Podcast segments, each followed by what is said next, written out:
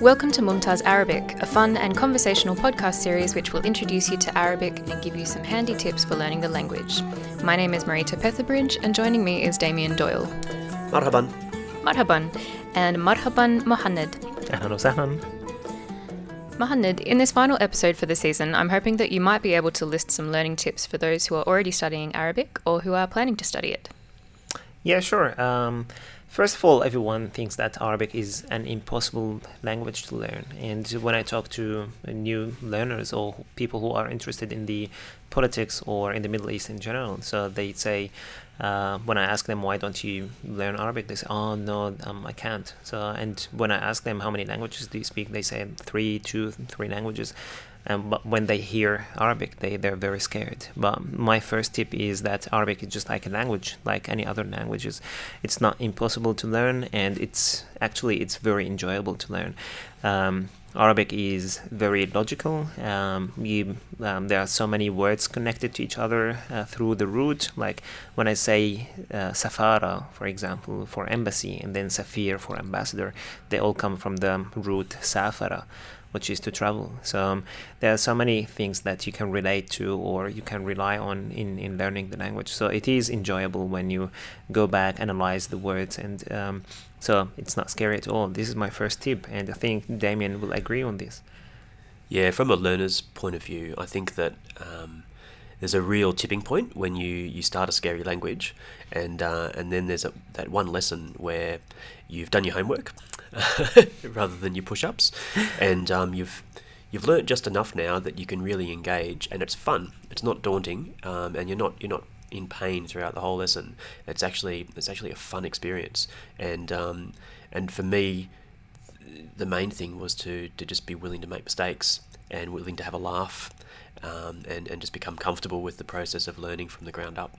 That's really good one, and uh, I always try do my best to make it as fun as possible because when you enjoy something, so you want more, and when you enjoy learning Arabic, so you want to engage it more in your daily life. Um, so uh, my second uh, advice is enjoy it. My third is keep practicing it. So when you enjoy it, you uh, you have it on daily um, basis. So uh, as you you always do. So you have the first half an hour of your morning reading Arabic or listening to Arabic music. So that's really the one.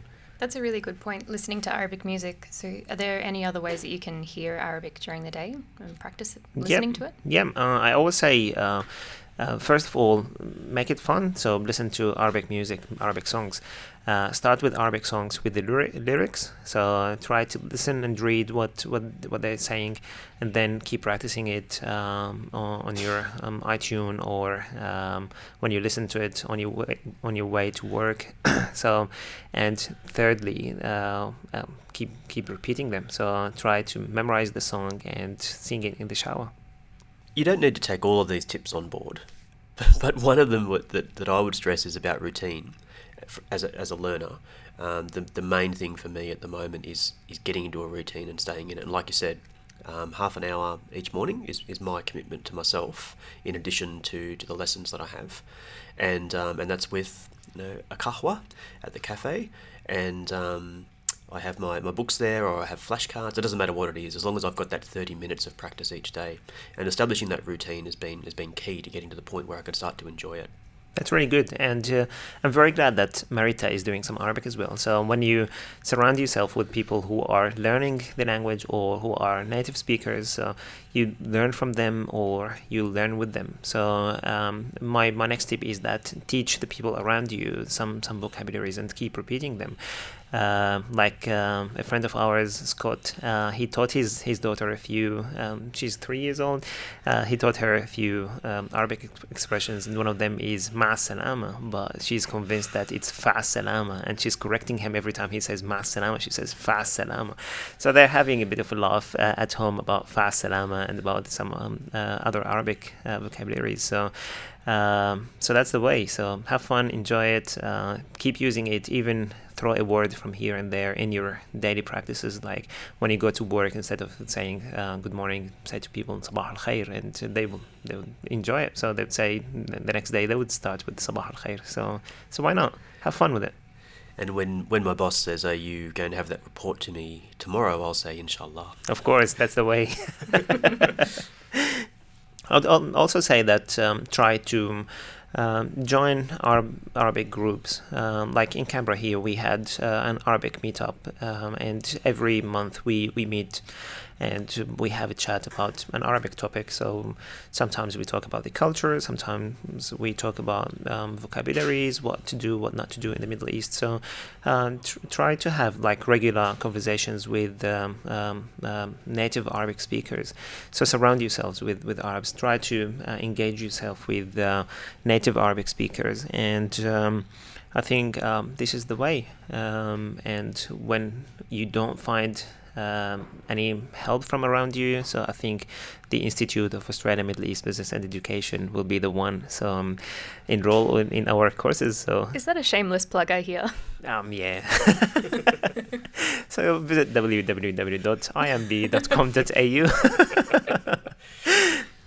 yeah, I think these are my tips um, as um, an Arabic teacher. So, from your perspective as a, as learners, so um, do you have any tips for uh, your peers?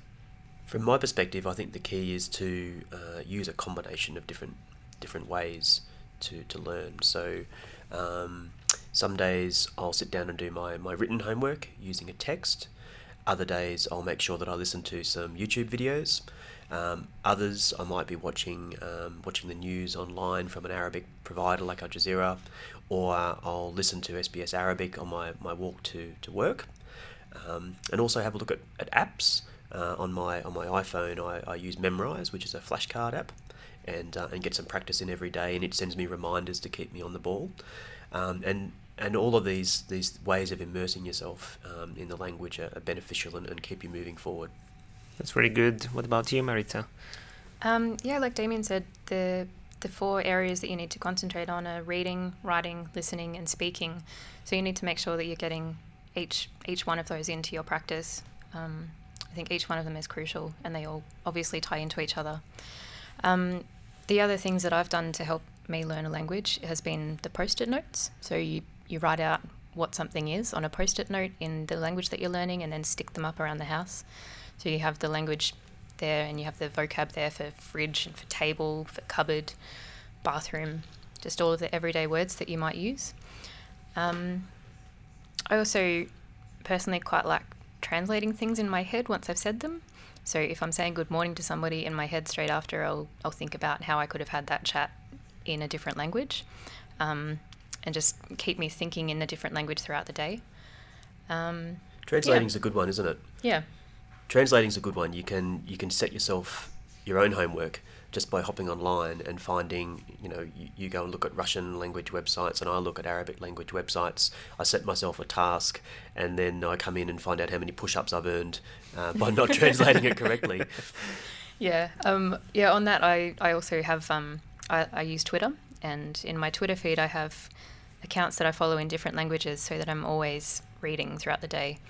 Um, and I know that I can go there and just get something that's really short, so it's not too daunting, and I can read it, and then I can actually just hit translate if I need to as well. but um, but yeah, it keeps you practicing. And that's really good. So I always say uh, to my students that keep practicing, keep keep using it, and, and until you start dreaming in, in the language. So when you start dreaming, you know you've made it. Yeah, you've made it. true, true. And um, as Damian had, has said, uh, that uh, sometimes he dreams in Arabic, but I think you dream in, in the, about the push-ups more than. yeah, I dream about Arabic, not in Arabic. Well, that was the end of our final episode. We've really enjoyed recording it for you, and we hope that you've enjoyed listening to it. So, a big shukran from all of us at Mumtaz Arabic, and shukran to you, Mohanned. Afwan. Shukran, Damian. Afwan. And keep your eyes peeled for any future episodes of Mumtaz Arabic. Masalama. Masalama.